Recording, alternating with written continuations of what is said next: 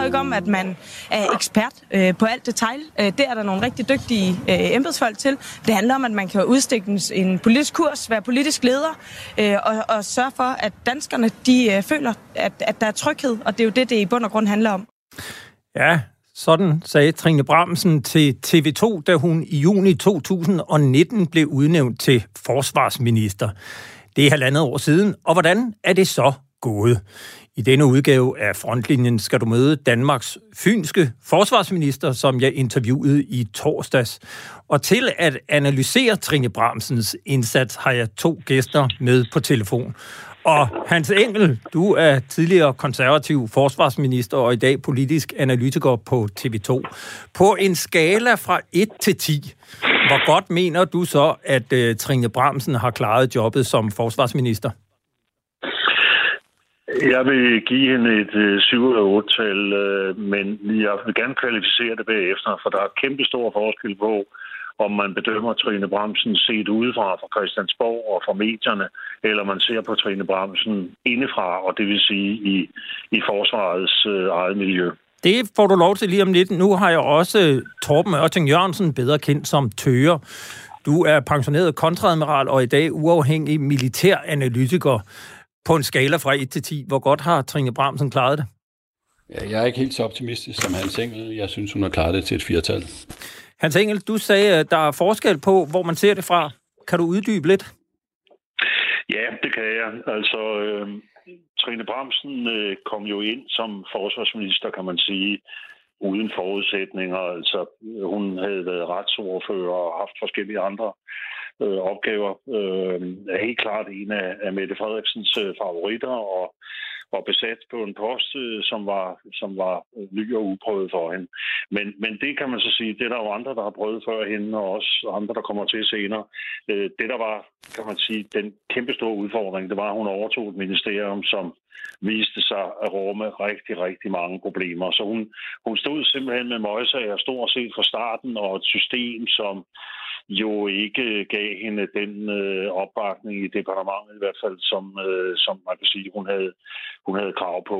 Øh, jeg synes, hun på mange måder besvigtet øh, af sit øh, system, og den oplevelse tror jeg, der er mange øh, i og omkring hende, der også der, øh, der deler. Øh, så derfor er, er der en stor forskel, øh, fordi Trine Bramsen begyndte jo så at slå fra sig og blive, skal vi sige, en temmelig brøse chef, og øh, leverede også nogle interview, hvor man kan sige, hvor hun hældte mange af sine folk og også nogle af dem, hun havde rigtig meget brug for, dem hældte hun ned ad brættet. Og det tror jeg internt, øh, det er i hvert fald, hvad jeg kan høre på rørene i og omkring øh, forsvaret, det omfang, jeg har kontakt til folk. Øh, det, det har skabt rigtig meget kritik, altså en oplevelse af en minister, som, som har været alt, alt for, for skarp og, og, og, og udtalt sig på en måde, som øh, mange har oplevet, som eller en del har oplevet som krænkende. Og det, det, det, det, det, det, det kan jeg i hvert fald skrive under på, men, men jeg kunne godt lige tænke mig at høre Tøre. Du giver hende et firtal. Hvor, hvorfor? Jamen altså, jeg erkender, at, uh, at Trine Bremsen overtog et håndværkertilbud, da hun tiltrådte øh, i, i, i, Forsvarsministeriet. Hun har en militær forsvarsledelse, som var mere optaget af at implementere den 15% besparelse, som blev vedtaget af øh, Lykke-regeringen, før den overlod nøglerne til Helle Thorning. Og øh, dens fokus, dens øh, ledelsens øh, mulighed for at, at tegne et perspektiv for de ændrede sikkerhedspolitiske situationer, var ikke til stede. Øh, og det blev svækket af alle de møgsager, som Hans refererer til, men samtidig er det også sådan, at øh, ministeren i min optik render rundt som en kommanderende general, frem for at være den minister, der bringer den demokratiske legitimitet, der bærer den demokratiske legitimitet ind i forsvaret, og står til regnskab over for øh, Folketinget, men som ikke er nede med den lange skruetrækker og blander sig i en hvilken som helst sag, der er i forsvaret. Mm. Og der synes jeg, hun ser helt galt. Ja, således altså bedømmelsen fra, øh, fra jer to øh, til lytterne. Så kan man sige, du lytter jo i øjeblikket til Frontlinjen her på Radio 4. Mit navn er Peter Ernst ved Rasmussen. Velkommen til. Og så skal vi egentlig bare høre første del af mit interview med Trine Bramsen, og øh, jeg skal lige sige til lytterne, at det er jo optaget lidt specielt, hvor øh, Trine Bramsen egentlig har fået optaget sin egen lyd inde på øh, sit ministerkontor, og, og jeg har lyden fra studiet, så klippet sammen kan det lyde lidt underligt, men det er årsagen. Trine Bramsen, forsvarsminister i Danmark. Øh, først og fremmest tak, fordi du vil være med.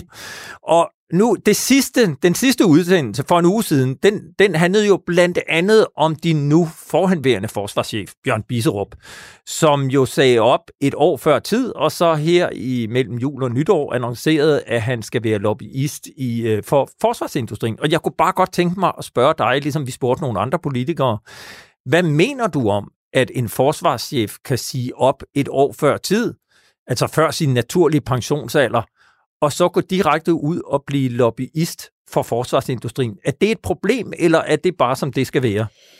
Jamen, vi lever jo i et samfund, der er, er, er styret ikke af, hvad, hvad, vi, hvad vi render rundt og mener, men hvad der står i ens ansættelseskontrakt, at man har ret til. Og Bjørn Bisserup er ansat øh, før jeg kom til, og, og der er ikke noget, der øh, i hans ansættelseskontrakt er til hinder for, at han kan, kan tage øh, den, den type af job, øh, som, øh, som, som han har taget.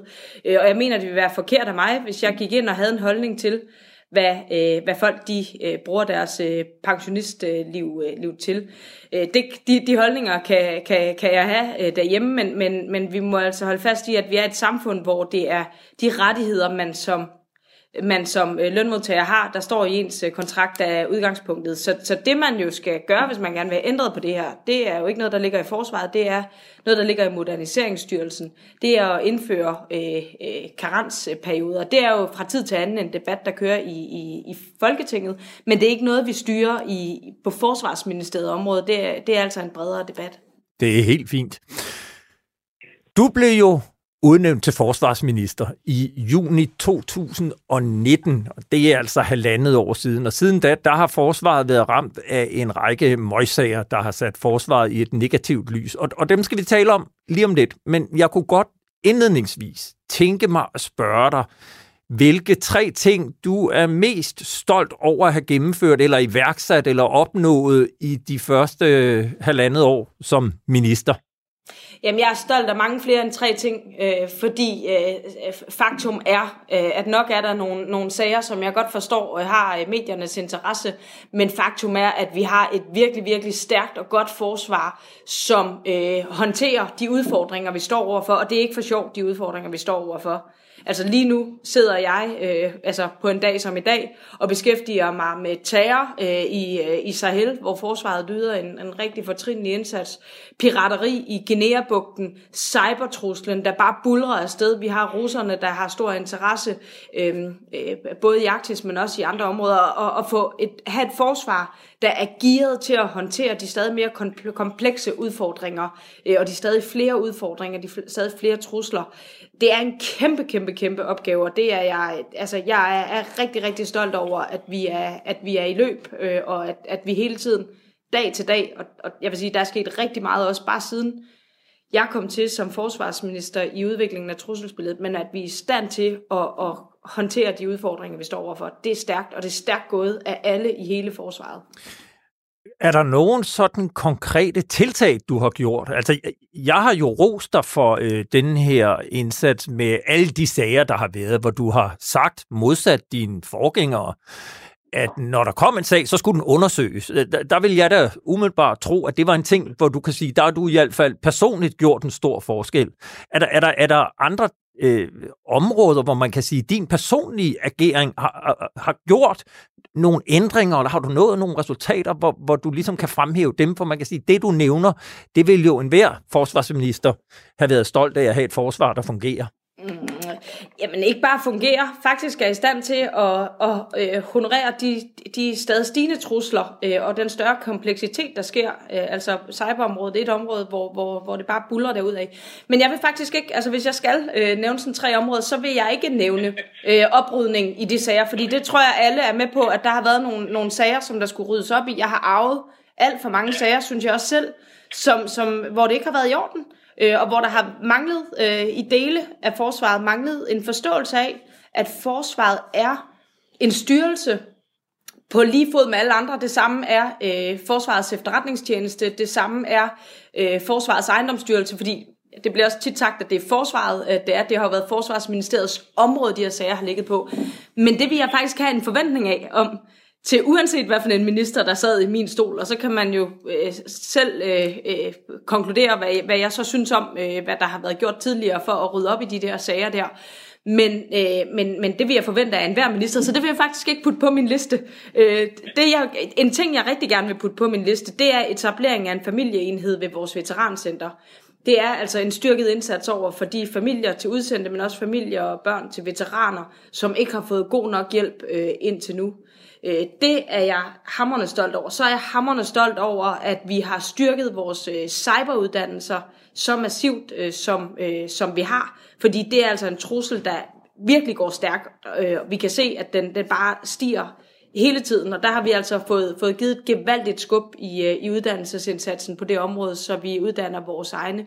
Og så øh, ikke mindst Arktis, relationen til Grønland, relationen til Færøerne, at vi har en fælles læsning af truslerne, og at vi om meget kort tid forventer at, at, at lande en aftale om en ny kapacitetspakke øh, i Arktisområdet. Øh, det vil jeg fremhæve som, øh, som det sidste.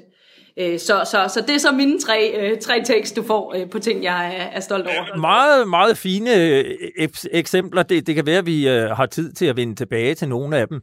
Hvis vi nu lige tager nogle af, af de sager, som jo så har været i det seneste halvandet år, altså så kan man jo nævne der var der i december for nu over et år siden øh, svindlen i Forsvarsministeriets ejendomsstyrelse, en sag, der kører i, i august. Sidste år blev den tidligere herrechef Hans Christian Mathisen øh, fængslet i tre måneder for at have hjulpet sin kæreste frem i karrieren.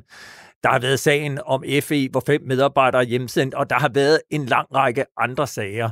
I efteråret sidste år, der sagde du til TV MidtVest, at det er min opgave at sørge for, at vi får skabt den nødvendige kulturændring, så det, så det ikke er de her fortællinger om forsvaret, der kommer til at fylde på den lange bane. Og det opfølgende spørgsmål på den kommentar dengang, det er jo selvfølgelig, mener du nu, at du er nået i mål med den kulturændring? Eller hvor står vi i forhold til alle de sager? Altså jeg vil sige, de sager, der er, er jeg vil sige, eksploderet på mit bord, det jo har jo været en overraskelse for mig, så derfor kan jeg heller ikke sige, at der ikke kommer sager fra fortiden. Altså alle de her sager, som du nævner, det er jo nogen, der det, det er jo før min tid som forsvarsminister, at, øh, at, at, at, at, at kimen til dem ligesom er blevet lagt. Og jeg, jeg håber da ikke, at der gemmer sig flere øh, af den karakter. Og grunden til, at jeg ikke øh, gør det, øh, det er fordi, det jo, øh, synes jeg også, går ud over de mange, mange gode fortællinger, der er om forsvarets øh, arbejde. Til gengæld så har jeg gjort alt, hvad der overhovedet øh, står i min magt for at sørge for, at vi får, får, øh, får en bedre organisering af, af Forsvarsministeriets område.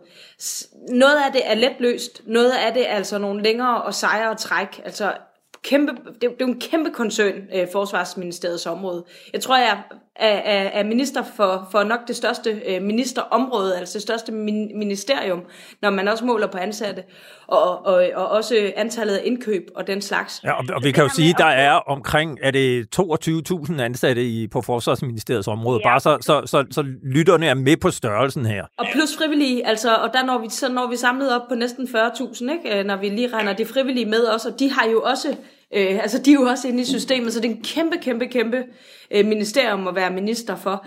Og derfor kan jeg heller ikke garantere, at der ikke er nogen, der har en dårlig adfærd øh, derude. Men jeg, det, der, det, jeg har søgt at gøre, det er at sikre, at processerne er i orden. Og det var det, der var problemet i ejendomsstyrelsen. Det var, at processerne var simpelthen ikke gode nok.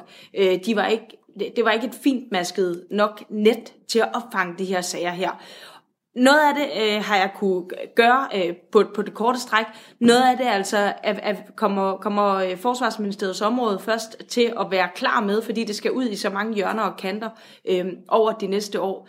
Men, men jeg har taget fat om det, og det synes jeg var, var, var helt væsentligt. Så vil jeg sige, politikerne har altså også et ansvar i, i, for det her, fordi øh, der har været for mange år, hvor forsvaret har fået lov til at at leve, øh, Forsvarsministeriets område har fået lov til at leve deres eget liv, og hvor der ikke har været måske stillet de spørgsmål, som der skulle, skulle stilles. Nu selv, øh, nævner du selv øh, H.C. Mathisen-sagen.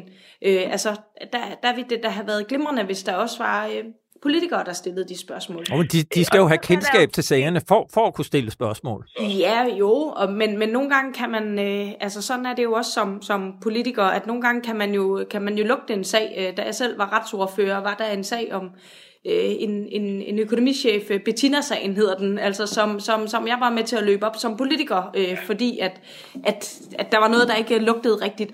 Øh, det, så, så, så, så der synes jeg også, man har et ansvar som politiker. Men, men tilbage står, og det er den øh, altså det, det det, jeg synes, der skal gøres øh, klart øh, for alle.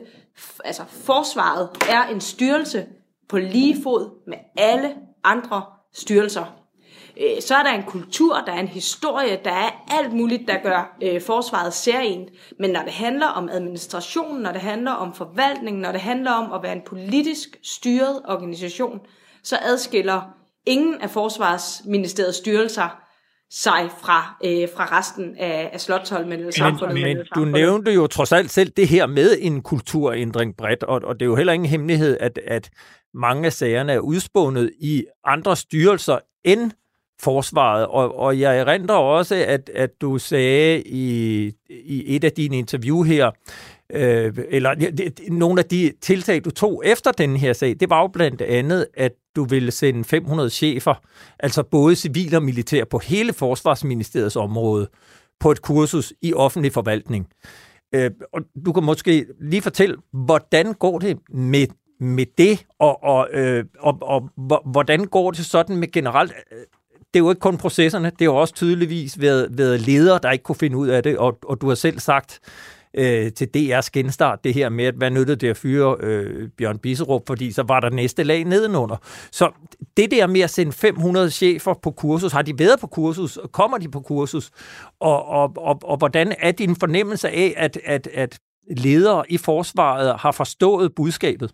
Jamen, først vil jeg sige, at der er en rigtig god stemning øh, i øh, på hele Forsvarsministeriets område. Jeg oplever ikke andet, og nu øh, har jeg øh, her i, i årets første måneder øh, holdt, øh, holdt møder med, med stort set hele øh, chef, øh, chefledende øh, i øh, alle dele øh, af Forsvarsministeriets område, og herunder også forsvaret. Øh, og der er god stemning, der er en stor optimisme, der er en stolthed over det arbejde, øh, man laver, og der er også en forståelse af, at det går ikke med øh, de her øh, dårlige øh, sager. Øh, det er noget, der er med til at, at blakke alt det gode arbejde, øh, vi gør øh, til, også selvom at der kun er få. Men hvordan går det med kurset? Jamen så til, til videre til, til, til kurset, som vi faktisk har udviklet, så det bliver mere end bare et, et, et kursus. Det bliver en, en generel et generelt fokus på øh, at sikre øh, god øh, forvaltning, og herunder også kursusaktiviteter, øh, uddannelsesaktiviteter øh, i øh, alle øh, ledelseslag på Forsvarsministeriets område. Også det bliver taget positivt ned. Jeg hører ikke nogen, der ser det som en straf, men tværtimod som en fælles opgave, der handler om at øh, udvikle forsvaret, sikre, øh, at, øh, at, at, at vi er skarpe i alle øh, hjørner og kanter, og at, at den her øh, type af sager, som vi har set, at, øh, at den undgås. Så vi har faktisk udviklet, så det, det bliver bredere, og det, det bliver præsenteret af, øh, af nogle chefer i forsvaret, fordi det er jo ikke mig, der skal sidde øh, og øh, altså det er jo ikke mig, der skal sidde og udforme kurser. Øh, jeg er minister, jeg er politisk, øh, politisk leder, jeg skal sætte det i søen og pege på, når jeg kan se, der er et behov for øh, at, at, at styrke nogle ben i forsvaret, men det bliver præsenteret her i det, det nye år øh, af øh, af, af centrale ledere i, i Forsvarsministeriet, men det er faktisk blevet, blevet foldet ud og blevet udviklet i samarbejde med Forsvarets ledelse selv. Ja, således altså øh, Trine Bramsen, og jeg kunne tænke mig at spørge dig, Hans Engel, som tidligere forsvarsminister, helt indledningsvis. Altså Trine Bramsen, hun nævner selv øh, tre områder, som hun er rigtig stolt af, og, og det er et, altså et familiecenter for veteraner, det er nogle bedre cyberuddannelser, og så er det forholdet til Grønland. Øh, mener du, at, at de resultater, hun nævner her, er, hvad man kan forvente, eller hvad man kan nå på halvandet år som øh, forsvarsminister? Ja, det synes jeg et eller andet sted. Altså nu skal vi jo lige huske på, at, øh, at øh, hun tager over på et tidspunkt, hvor der ligger et øh, forsvarsforlig, et, et, et vedtaget forlig, og det er jo i høj grad øh, implementeringen af det, som som, som øh, ministeren og, og Folketinget har et ansvar øh, for, så har hun jo brugt rigtig meget tid på de der sager, som hun så ligesom talte uden af denne her øh, bunke. Og så kan man sige, veteranindsatsen, jo, altså den, den, det er jo et, øh, et, øh, et stedse øh, vigtigt øh, problem og en udfordring for et land, der er engageret så meget, som, øh, som vi er. Øh, cyberområdet, jo, men det følger jo også et eller andet sted for livet, og, og den teknologiske udvikling, øh, det er nok ikke i ministeriet, de har øh, sidder, det er nok mere de væbnede styrker, der tager hånd om det. Og så kan man sige, omkring det arktiske øh, Grønland Færøerne, der følger det jo af, af hele udviklingen i området. Og der må man sige, øh, Trine Bramsen tager så jo, har jo så ansvar for hele den, den, den forsvarsmæssige del af det. Men dybest set er det jo også et spørgsmål om, hvor statsministeriet og udenrigsministeriet er henne i forhold til den arktiske strategi, som, øh, som, øh, som regeringen har, øh, har vildt. Ja, øh, Tøger, øh, du lyttede også med her. Er du overrasket over, at hun nævner øh, de tre øh, forhold efter sådan et halvandet år, der har været præget så meget af alle de her møgsager, vi allerede har talt lidt om? Nej, altså, Trine Bramsen er jo en dygtig politiker, og, og, og vil jo gerne tegne et positivt billede af, hvad hun har. Hun får en, en, en fin blanding af hensyn til veteraner og lidt fremtidsrettet med cyber, og så det, som, øh, som også er, er på tapetet, nemlig Arktis, øh, som igen er sat i scene ikke så meget af, af, af dansk militær tænkning, som en konsekvens af øh, en forøget stormagtsrivalisering i den øh, hjørne af, af, af, af riget. Øh, det jeg bare savner, det er en erkendelse af, at der er behov for et paradigmeskifte. Vi kan se, at de sikkerhedspolitiske rammebetingelser, der er omkring os, de ændrede markant. Hun sidder tilbage med resterne af det kapacitetsbaserede forsvar, som blev etableret dengang, at øh, K-notatet blev skrevet, Ja, og, og, og der, der skal vi måske lige øh, hjælpe lytterne at sige, K-notatet, det var et notat, som i virkeligheden ændrede forsvaret fra at være sådan et mobiliseringsforsvar til at være et ekspeditionsforsvar, hvor man kunne rejse ud i verden med, med mindre enheder og, og deltage i internationale missioner. Ja, altså det var et forsvar, der blev udviklet i erkendelse af, at der ikke var nogen øh, konstateret massiv militær trussel mod dansk område og danske interesser, og derfor så kunne man så fokusere på at have enheder, der forudsætningsløst kunne indsættes. Altså det vil sige, at man skulle ikke mobilisere, man skulle ikke indkalde, man skulle ikke transportere. Alt det var inde i de enheder, man havde valgt at, at fokusere på. Men sammensætning af den værktøjskasse er en militærfaglig vurdering, og her har øh, man jo totalt øh, manglet en, øh, politi, øh, en militær øh, strategisk øh, retning, øh, som forsvarsledelsen til synligheden ikke har fundet anledning til at sige, eller til at, at definere, men i stedet for at man fokuseret på at levere enheder til øh, indsats i de øh, pyntebærsoperationer, man har haft ude omkring i verden, og som vi fortsat øh, gør, og hvor øh, et af sigterne blandt andet også har været, at vi har gennem vores demonstrerede aktivistiske risikovillighed også har fået en, en, øh, en rar øh, forklaring på, hvorfor vi aldrig nogensinde har opfyldt de øh, styrkemål, som vi er blevet tildelt af NATO. Hans Engel, hvad, hvad øh, altså Tøren nævner det her med med øh, altså indretningen af forsvaret, som, om, om at hun måske egentlig bare har videreført noget. Hvad, hvad kan man reelt set øh, gøre som, øh, som forsvarsminister? Altså, en, en forsvarsminister, i, i modsætning til en del andre ministre, som, som skal agere øh, på, på den korte og den hurtige øh, bane. Selvfølgelig skal, skal øh, hammer på alle områder jo også nogle strategiske øh, målsætninger, og ministre vil gerne gøre noget, der rækker længere ud i fremtiden. Men man kan sige, at en forsvarsminister har jo i, i den grad ansvaret for, at øh, sammen, med, øh, sammen med forsvarsledelsen at sikre, at øh, der hele tiden sker en, øh, en, en tilpasning af dansk forsvar i forhold til det sikkerhedspolitiske billede i forhold til de opgaver, vi kan og vil påtage os i forhold til øh, Øh, forsvarets relevans og selvfølgelig også i forhold til, til, til rigets øh, sikkerhed. Så altså man kan sige, at en, en forsvarsminister vil meget ofte skulle sidde og sætte ting i søen, som den pågældende aldrig selv når at se resultatet af, fordi altså hvis en forsvarsminister holder 4-5 år, så er det lang tid. Det er meget få, der sidder længere, og mange de sidder væsentligt kortere. Så, så noget af det her er noget, der har et langt sigt, og da forsvaret er en kæmpe apparat, efter dansk målstok, målstok så, øh, så er det, at hvis kursen skal lægges om, så skal det altså ske i nogenlunde øh, god tid og i ro og orden og med betydelig eftertænksomhed. Og det skal altså også ske under hensyntagen til, at, at man, skal, man skal have et politisk øh, flertal øh, ja. med til, i hvert fald til, til vedtagelse og implementering. Og det kan man sige, øh, har Trine Bremsen taget hul på det? Nej, ikke rigtigt. Altså det er, meget, det er meget, meget let, at hun selv deltager i den egentlige sikkerhedspolitiske debat. Og der har jo ikke, så vidt jeg kan se, sådan været taget meget store initiativer i forhold til at prøve at tage bestik af, øh, hvad, hvad vil man egentlig på den længere bane øh, med, med et dansk øh, forsvar? Hvilke krav stiller det ressourcemæssigt?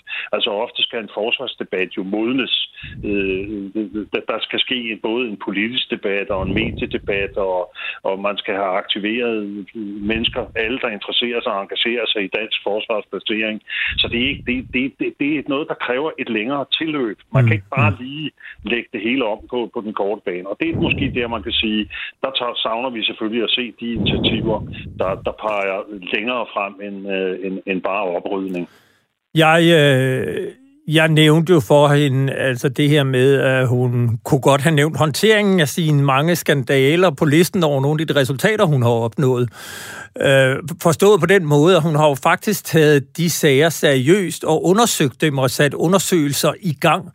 Øh, og vi hører også her om øh, det her med kurser i offentlig forvaltning, altså det bliver snart øh, søsat øh, og, og, og, som et større initiativ. Har hun ryddet op i de sager, som hun siger? Altså, er, er der gjort rent bord, og, og er hun i mål med det? Jamen, jeg tror, altså jeg tror virkelig, at, at, at hun har overtaget, som jeg sagde før, et håndværkertilbud, øh, hvor der er kommet skred i mange ting i forsvaret, og det er også blevet tydeligt i de øh, øh, sager, som hun har slåsset med undervejs, og som jeg bestemt ikke misunder hende, at hun skal øh, bruge energi på at håndtere. Øh, om hun er i mål, så må jeg ærligt indrømme, at jeg tror, at det er andet og mere end, øh, end blot at, at køre nogle kurser igennem og så erklære id lykke. Øh, det vi ser på nu, det er et øh, fragmenteret forsvar, hvor man også på det, på, på det organisatoriske og ledelsesmæssige niveau har gjort forsvaret til en driftsstruktur. Den behøver sådan sikkert nogen holdning til, øh, hvor forsvaret bevæger sig hen. Den skal bare gøre, hvad der bliver sagt, og udfylde øh, de rammer, som øh, politikerne har sat.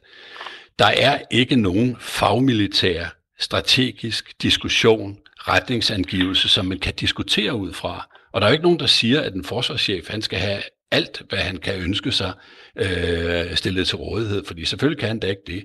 Men der er en almindelig bred politisk erkendelse, fornemmer jeg, på, at vi arbejder os op mod de 2% af BNP til forsvarsbudgettet, hvilket vil sige, at der er tale om flere penge til forsvaret. Og dem kan man da godt tage en, en, en, en reel og fornuftig diskussion af, hvorledes man anvender de her forøgede ressourcer, ikke mindst i lyset af de ændrede sikkerhedspolitiske rammebetingelser, som man ser afspejlet i Sverige, der hæver deres forsvarsbudget, i Norge, der lige har haft en folkelig diskussion om deres forsvarsindretning på et højere økonomisk niveau, end de er i dag, England, der har sat deres forsvarsbudget 10% op, og alle de andre NATO-lande, der har forstået budskabet om, at der skal spyttes mere øh, til det samme skudskilde, som NATO er, og hvor det ikke bare er nok at komme med sin gode appetit. Man skal altså have noget med i brødkurven. Ja, det var faktisk et, øh, et, et meget godt overlæg til øh, den næste del af interviewet, vi skal, øh, vi skal høre. Til lytterne, så lytter du jo nu til frontlinjen her på Radio 4. mit navn er Peter Ernst ved Rasmussen, og vi diskuterer i dag forsvarsminister Trine Bramsens indsats jeg har med mig Hans Engel, tidligere forsvarsminister, og Torben Ørting Jørgensen, uafhængig militæranalytiker. Jeg talte jo med Trine Bramsen, og, og den næste del her, den skal handle om det, der rækker lidt mere fremad, netop øh, det kommende forsvarsforlig.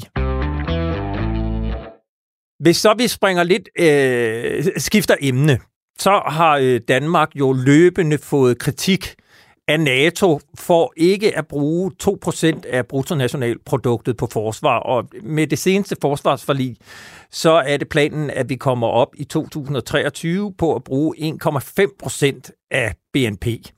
Jeg kunne godt tænke mig at, at bede dig om at svare ja, ja eller nej. Altså, mener du, at Danmark skal op på at bruge 2% af BNP på forsvar? Jamen det har, altså vi sigter jo mod det, der hedder Wales-erklæringen, øh, og der står aim to, altså, så vi sigter jo hen imod løbende og, og løfte vores, øh, vores øh, forsvarsbudgetter. Jeg forudser også, at vi i næste forlig kommer til at bruge flere penge på forsvar, end vi gør i dag. Men ja eller nej, skal vi bruge 2% på forsvar? Jamen, altså vi har jo tilsluttet os øh, Wales-erklæringen, og der står aim to.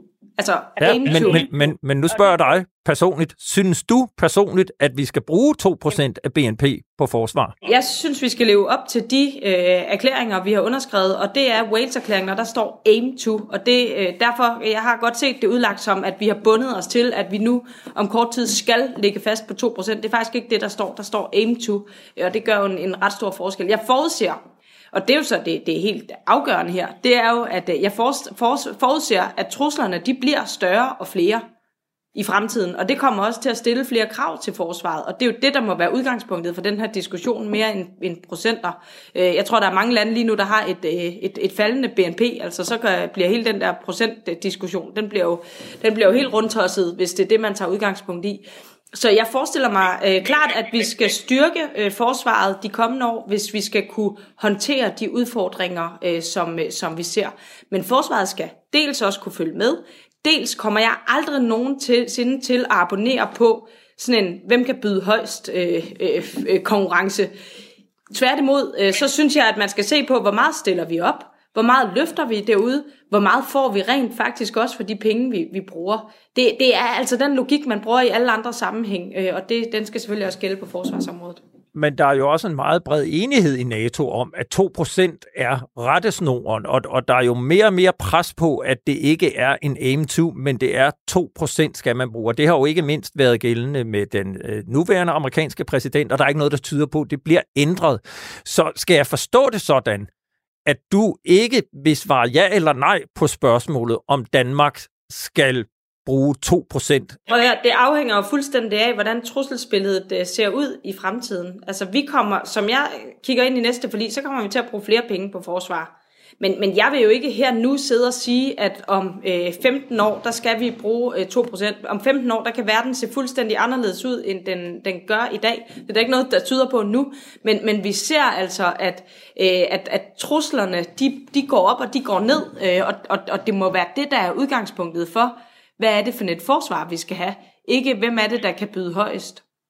Nej, men det er vel heller ikke et spørgsmål om at byde højst, når man er enige om, at 2% er, er rettesnoren. Altså, øh, dine øh, forgængere og andre har jo netop brugt det her, som du også selv nævner, at det skal ikke kun handle om penge, det skal også handle om, hvordan vi, vi bruger det. Mener du, at, den, at 2% rettesnoren er forkert? Altså, så hvis, vi, hvis vi synes, at Wales-erklæringen var forkert, så havde vi jo ikke skrevet under på den. Vi har jo skrevet under på Wales-erklæringen, fordi vi synes, at det er den rigtige hensigtserklæring. Og, øh, og siden vi skrev under, har vi jo arbejdet os hen øh, imod at løfte vores øh, forsvarsbudgetter.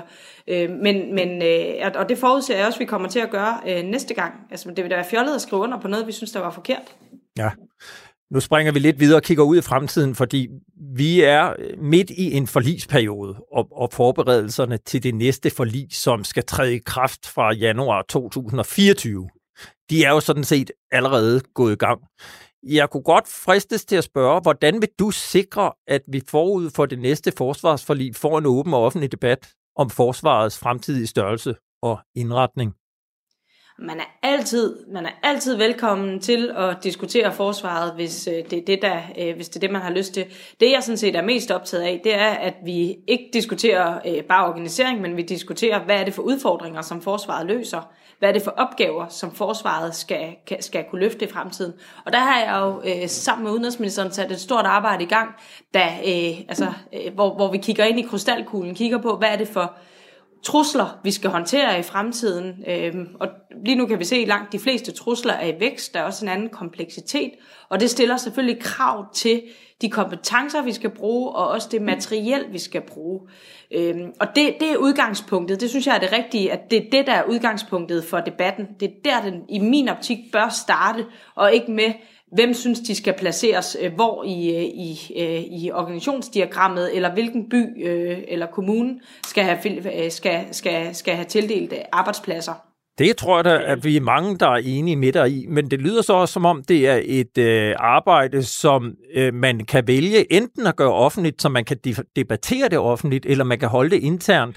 Det bliver offentligt. Altså, de kommer med en, en, en øh, de kommer med, med, med en, øh, en, en afrapportering, og den kommer vi selvfølgelig til at, at drøfte både på Christiansborg og i den, altså i forlængelse af det, synes jeg da, det vil være unaturligt ikke at have en, en, en offentlig øh, diskussion om det. Men, men jeg vil også bare sige, at noget af det, jeg savner rigtig meget, og jeg gerne, og det kan så være en opfordring, jeg gerne vil have, have ind, det er, at vi, at vi også diskuterer fremtidens trusler mellem forligene. Og der er jeg lidt ked af, at det er øh, de her øh, ærgerlige sager i forsvaret, der, der, der, der fylder, når der skal snakkes om forsvar, og ikke så meget truslerne. Øh, jeg synes jo ikke, at trusler kun er noget, vi skal diskutere, når der bliver indgået forlig. Jeg synes, det, det er noget, vi, vi alle sammen burde have, have langt, langt, langt større fokus på øh, i, øh, i, altså hele tiden. I hvert fald med det trusselsbillede, vi kigger ind i, fordi det er altså det er ikke for sjov, øh, det, der, det der foregår. Men det tror jeg da ikke, at der er nogen, der er uenige men det kræver også, at der er nogen, der rejser debatten, og man kan sige, vi har jo tidligere haft en udsendelse, hvor vi har øh, blandt andet refereret til Norge, hvor man fra den norske regerings side forventer, at den norske forsvarschef blander sig i den offentlige debat. Og det er jo blandt andet om, hvilken trussel en forsvarschef ser. Og det er også, hvordan en forsvarschef mener, at man kan indrette et, et øh, forsvar, har du samme forventning til din nye forsvarschef? Han hedder jo så Flemming Lentfor, er nyudnævnt general fra flyvevåbnet, som tiltrådte her i begyndelsen, eller den, den 1. december. Har du en forventning om, at din forsvarschef går ud i den offentlige debat og fortæller, hvordan han ser på tingene? Altså, vi har jo en, det er jo en, en anden kultur, du refererer til i Norge. De har en tradition for at gøre det på en anden måde. I Danmark, når man er forsvarschef, så er man styrelsesdirektør. Det er jo helt sammenligneligt med, når man er styrelsesdirektør og alle mulige andre steder, så er der en forventning øh, om, at man er med til at, øh, at, at, at løfte øh, den retning, øh, som der bliver, der bliver udstukket, øh, og at man er øh, med til at, at, at svare på, på, på, på, på spørgsmål. Men, men, men, men jeg må også sige, at som forsvarschef er man jo ikke valgt politiker. Man er ikke valgt politiker. Øh, det er politikere, der er valgt øh, til at skulle kommunikere, til at skulle stille op i debatter øh, og den slags. Ligesom at jeg øh, heller ikke ser, at, at Skats direktør bliver, bliver inviteret til, til, til den type af, af, af sådan konfrontatoriske debatter. Så, så der er det jo ikke anderledes. Men, men, men, men, men, men det jeg savner, og som jeg prøvede at være inde på før, det er, jeg synes egentlig, at vi i Danmark er rigtig dårlige til at, at, at diskutere forsvarspolitik. Det bliver tit til en diskussion om, hvem kan pege på en skandale, eller hvor mange procent vil, øh, vil, vil Men er det ikke også fordi, at vi ikke hører fra forsvarets general? Så nu, nu nævner Jamen, du, altså, at man... forsvaret at, men, er en men, politisk organisation, bliver jeg nødt til at sige. Altså, vi, du, man vil jo heller ikke sige, at vi ikke kan diskutere skattepolitik, fordi at øh, direktøren for Skattestyrelsen ikke stiller op, eller at, øh, at øh, direktøren for Uddannelsesstyrelsen at, øh, ikke stiller op i Clemen Kærsgaards øh, debat. Altså, det, det, det, det, det er jo ikke nogen undskyldning for at diskutere øh, tingene godt og ordentligt. Vi er altså et demokrati, og i et demokrati, der er det politisk valgte, som der stiller op og tager de politiske øh, debatter. Det ændrer ikke ved, at man som øh, chefer i det offentlige øh, forventer sig at svare på, på spørgsmål, men man er ikke politiker, øh, og derfor øh, har jeg heller ikke en forventning om, at man, øh, at man øh, skriver debatindlæg øh, og den slags, helt ligesom at, at, øh, at, at, at chefer fra andre styrelser heller ikke gør det.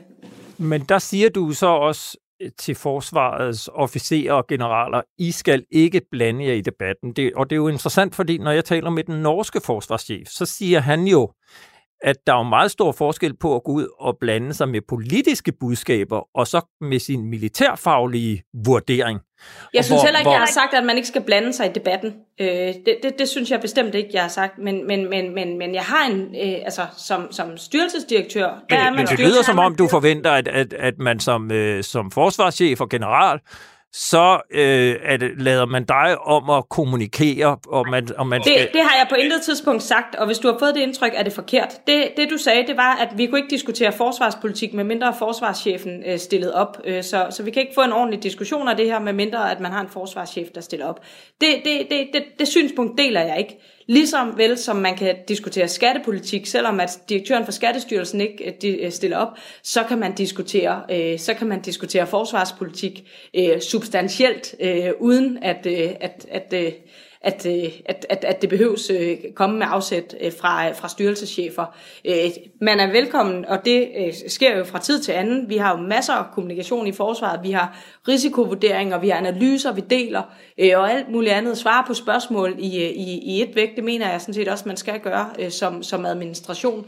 Men, men, men, men at man ikke kan diskutere forsvarspolitik, uden at der er styrelseschefer, der er involveret i den debat, det synspunkt deler jeg ikke.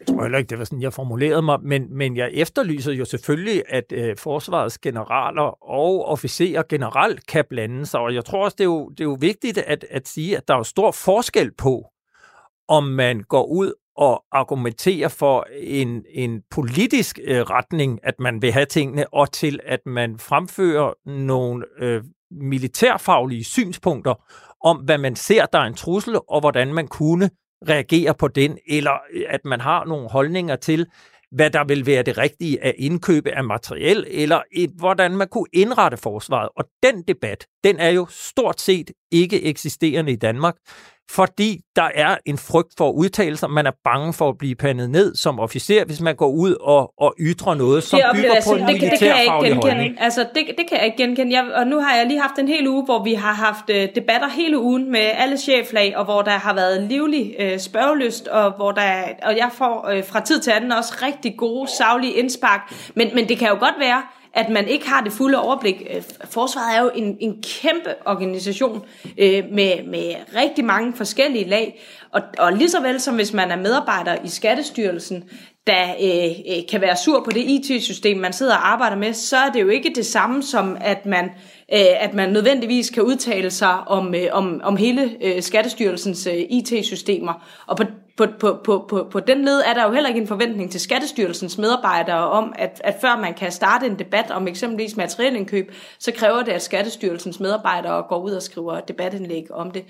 Så jeg, jeg oplever altså, at vi har en, en rigtig, rigtig god dialog, men, og jeg, jeg vil ønske, at vi i offentligheden politisk, øh, og det her forsvarspolitik er politik, at vi, at vi kunne have et større fokus på ikke bare procenter og skandalehistorier, men også på, på indhold øh, i, øh, i, i, i forsvarspolitikken. Der er rigeligt at diskutere, øh, og, og det er trist, det vi står overfor, øh, altså det, det billede, det trusselsbillede, vi står overfor. Så, så, så derfor øh, kommer vi jo til at have et, øh, et, et, et stort for, øh, fokus på forsvars- og sikkerhedspolitikken. Ja, således altså forsvarsminister Trine Bramsen, og jeg har jo så øh, tidligere forsvarsminister Hans Engel med.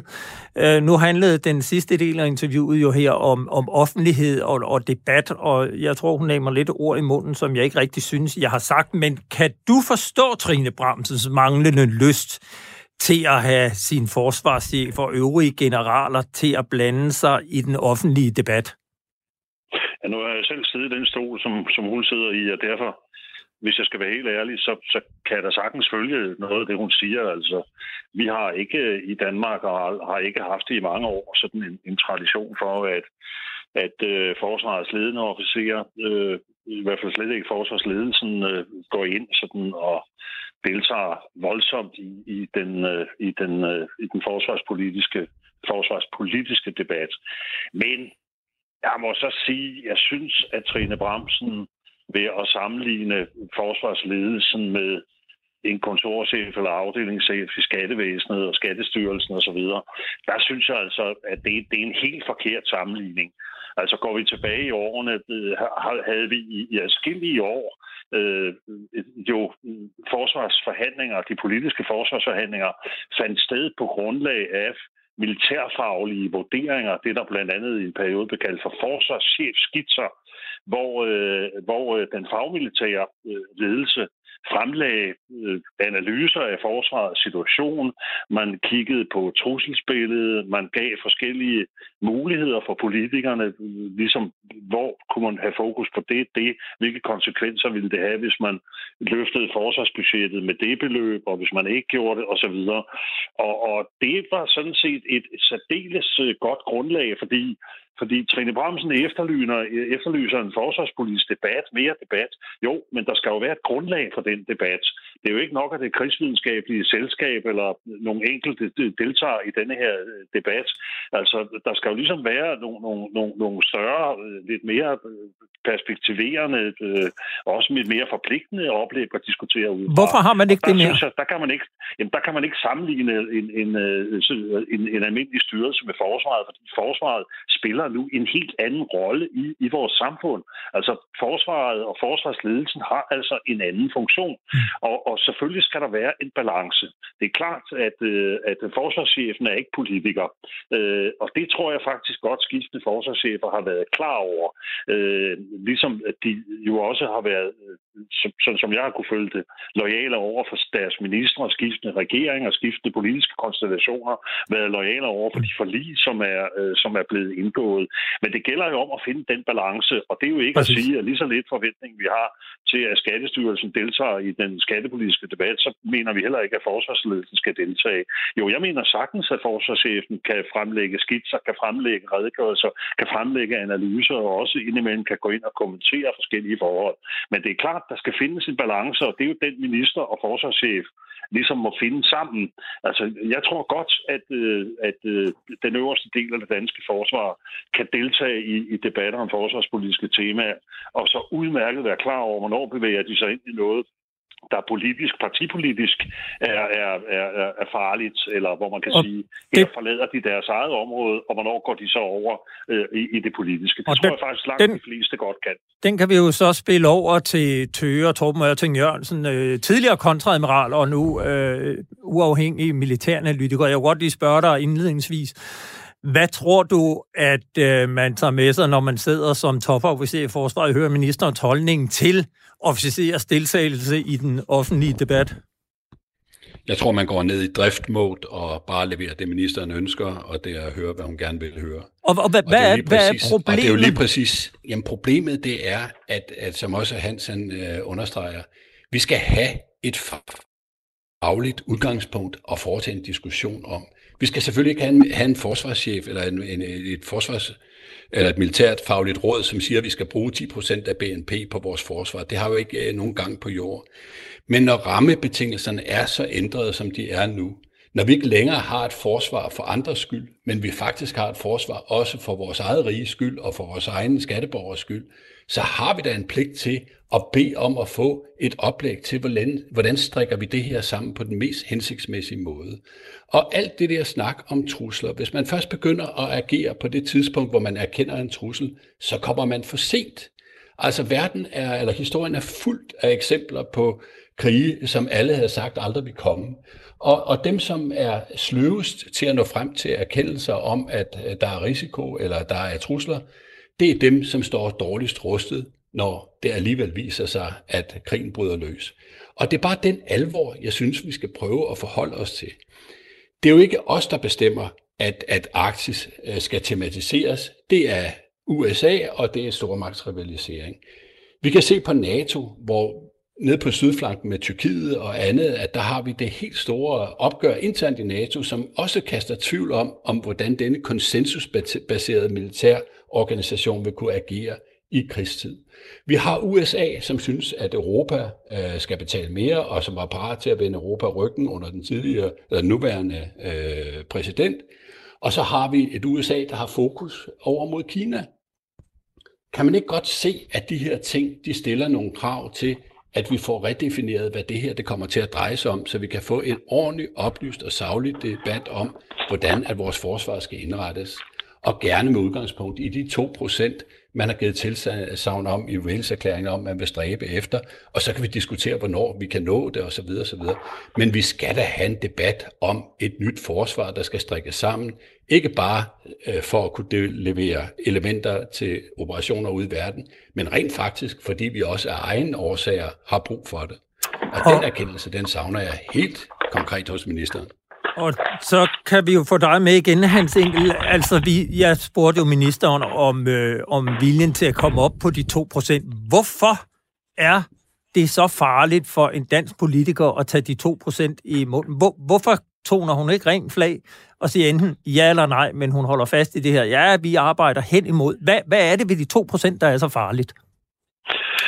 Ja, det er farligt for Trine Bramsen, fordi det bliver ikke hende, der kommer til at bestemme det.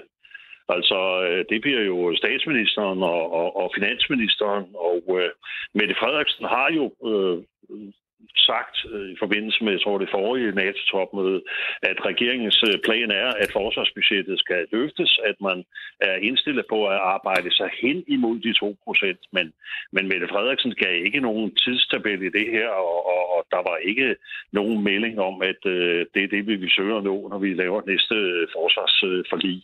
Og det er selvfølgelig, det er jo pengene, det handler om. Altså, øh, hvordan skal man finde det milliardbeløb, som vi taler om her?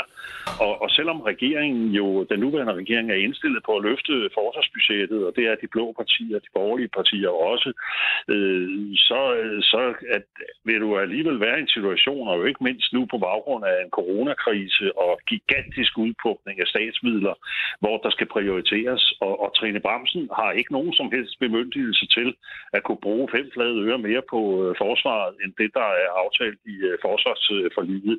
Så derfor sidder hun i den der vanskelige balance, at hun vil ikke undsige NATO-målsætningen, som jo handler om, at vi skal bevæge os hen mod de 2 procent, og USA presser på, og det vil Biden-administrationen også gøre.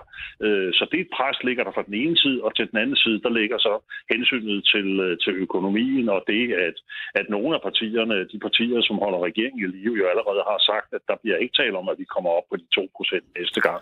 Så det er den balance, altså, altså Trine Bremsen forsøger at puste ham mel i munden samtidig, og det er hun altså ikke den første forsvarsminister på det, når det gælder økonomi, der har gjort. Nu nævnte du jo selv de her planer, man havde tidligere, hvor man øh, kunne debattere på baggrund af planer fra forsvarsledelsen om, hvad, hvad, det ville have konsekvenser, hvis man hævede eller sænkede budgettet. Hvorfor er man fra politisk hold i dag gået væk fra det, og, og hvorfor er det så farligt for en minister at tage en offentlig debat forud for et øh, forsvarsforlig om, hvad vej man skal gå med forsvaret, hvad er det for en trussel, man står overfor, og hvordan kan man bedst løse det rent militært, Hans? Jamen, jeg mener heller ikke, det er farligt overhovedet. Altså, man kan sige... Men hvor, er jo hvorfor dag... kviger hun sig så for at tage den debat? Jamen, det, jamen, altså, jeg tror, det handler meget om, at nu har Trine Bramsen altså haft hænderne mere end fulde af at skulle skifte ud i ledelsen i departementet. Hun har skulle øh, stå med, med ny forsvarschef. Hun har haft alle de der sager, som vi har snakket om. Øh, det har taget enormt meget tid og enormt mange kræfter, og det andet, det der at skulle gå ind i en, øh, i en, en, en debat om, hvordan lægger vi nu op til øh, kommende forsvarsforlig? Hvordan lægger vi nu op til et større fokus på, på forsvarets behov og prioriteringer? Hvordan får vi den diskussion? Der er hun jo, hvis jeg må sige det lige ud, der er hun jo også i den situation, at øh, ser vi på forligspartierne, ser vi på ordførerne, ser vi på Folketingets forsvarsudvalg, så har Trine Bremsen været rigtig god til at øh, alliere sig med dem. Altså hun har ikke nogen politiske problemer i forhold til sit bagland og i forhold til Folketing og så videre. Men hun bliver heller ikke udfordret af dem. De presser hende heller ikke. Der er jo ikke nogen af forsvarsoverførerne, der står frem og siger, nu vil vi godt have, øh, nu vil vi altså godt have nogle papirer, som vi kan bruge som en forsvarspolitisk, øh, til en forsvarspolitisk diskussion om prioriteringerne i det arktiske. Hvad er, hvad er, hvis vi nu forestiller os, at forsvarsbudgettet bliver løftet næste gang, der kommer der investeringer ind her. Der vil være en udvikling. Der er lavet nogle, nogle fine øh, rapporter, store øh, beretninger fra DIS og andre osv., men vi vil godt have det, at det nu kommer over i et øh, forsvars, rent forsvarsministerielt regi. Altså, hun bliver jo ikke bedt om de der, skal vi så sige, de der grundlag for den kommende debat. Muligvis også, fordi partierne synes ikke, det har de heller ikke rigtig lyst til. Og så... Altså, det er jo ikke kun ministeren, det er ikke kun ministeren, som måske er lidt langsom på aftrækkeren her. Det er altså også Folketinget og de forsvarspolitiske ordfører, nu nævnte du Norge som et eksempel, og Sverige. Altså, jeg skulle hilse at sige, hvis man har fulgt den forsvarspolitiske debat i de to lande, øh, og Storbritannien, det giver sig selv af også af andre grunde, men, men hvis du tager de to andre lande, nordiske lande, så har de jo en tradition for at kunne have sådan en, en diskussion op, og også at de udfordrer den siddende regering. Og de jeg er nødt til at bide dig af her, Hans, fordi vi skal lige nå omkring øh, Tøre. Vi har kun et enkelt øh, minut tilbage. Tør, jeg kunne godt tænke mig at spørge dig, øh, øh, nu taler vi her om debatten. Hvad skal der til for, at vi får den debat om forsvaret?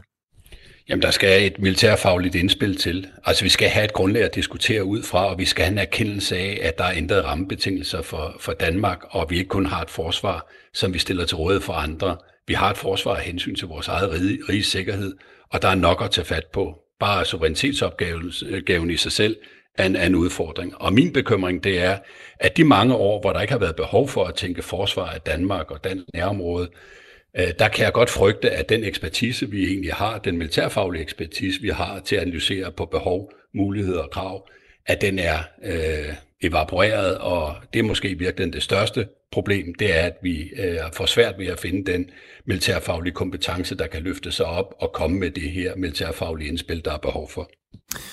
Det var ordene i denne udgave af Frontlinjen. Jeg vil gerne sige tak til jer to, Hans Engel, tidligere forsvarsminister, nuværende politisk analytiker på TV2, og til øh, Tøger Torben Ørting Jørgensen, pensioneret kontradmiral, og i dag uafhængig militæranalytiker, fordi I vil øh, være med til at analysere Trine Bramsens indsats, og selvfølgelig også tak til forsvarsminister Trine Bramsen for at øh, stille op til dette interview.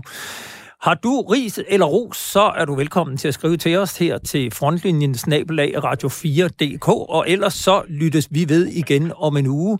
Tak for i dag.